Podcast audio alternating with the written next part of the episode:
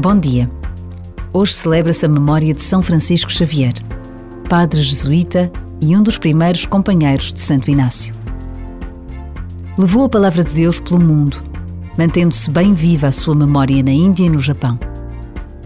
Custa-nos imaginar o que terá sido a vida destes homens que partiam para o desconhecido com tanta coragem e determinação.